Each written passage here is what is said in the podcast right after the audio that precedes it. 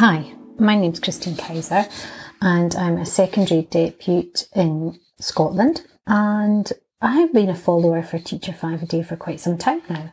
Not exactly sure when, but I joined Twitter in 2015. So I think any time from then, I've followed Teacher Five a Day and appreciated it.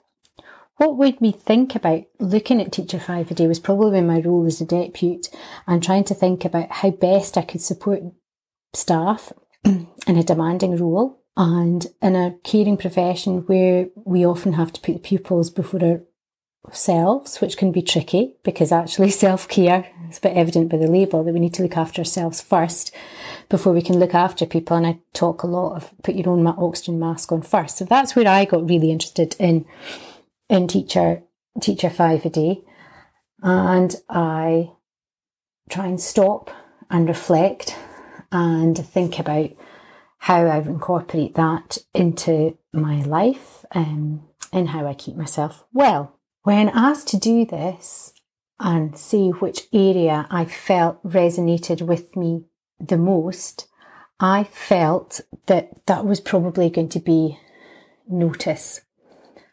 I still think I'm working on the exercise. I've definitely done the learning, but at times that's perhaps not so good for my well-being, but that's for another time. I love connecting with people and I do that a lot. Um, and even throughout lockdown, found out to be able to do that online.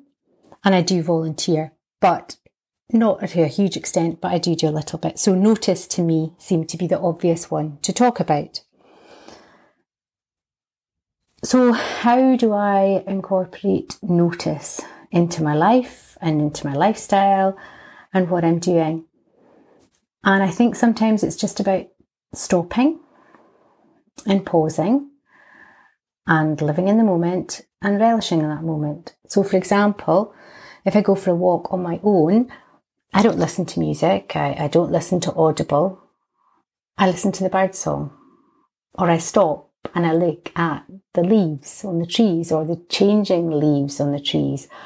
Or indeed, I've, on one of my favourite walks, I've got a spot where the, the river runs past and I just stand and I listen to the river and I enjoy the quiet and the stillness and that gentle burbling in the background. So that's one of the ways that I notice and reflect on on things. Another way I do this is that every day, well, most days, not every day because sometimes you don't, but most days I notice, reflect on what my three good things of the day have been, and, and through this, I suppose, expressing my gratitude.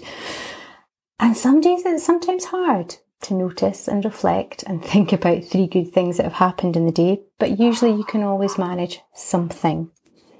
And so those small bits of stopping and reflecting and thinking what was good about today. And sometimes I'm limited and sometimes it is. There was a lovely sunset or there was a lovely sunrise or particularly difficult days. I'm just grateful that I have very supportive colleagues. Other times there's great things to celebrate in one's life. And sometimes it's just as simple as having enjoyed a walk or having enjoyed something delicious for dinner. They don't have to be particularly big. Another way where I find I notice quite a lot, and I'm hoping this link isn't too tenuous, but um, I'm quite interested in mindfulness. Not necessarily disciplined enough to to to meditate or do that actively every day, but what I do do every day is I knit. And you might think, where does knitting come with that? But it is quite a mindful activity.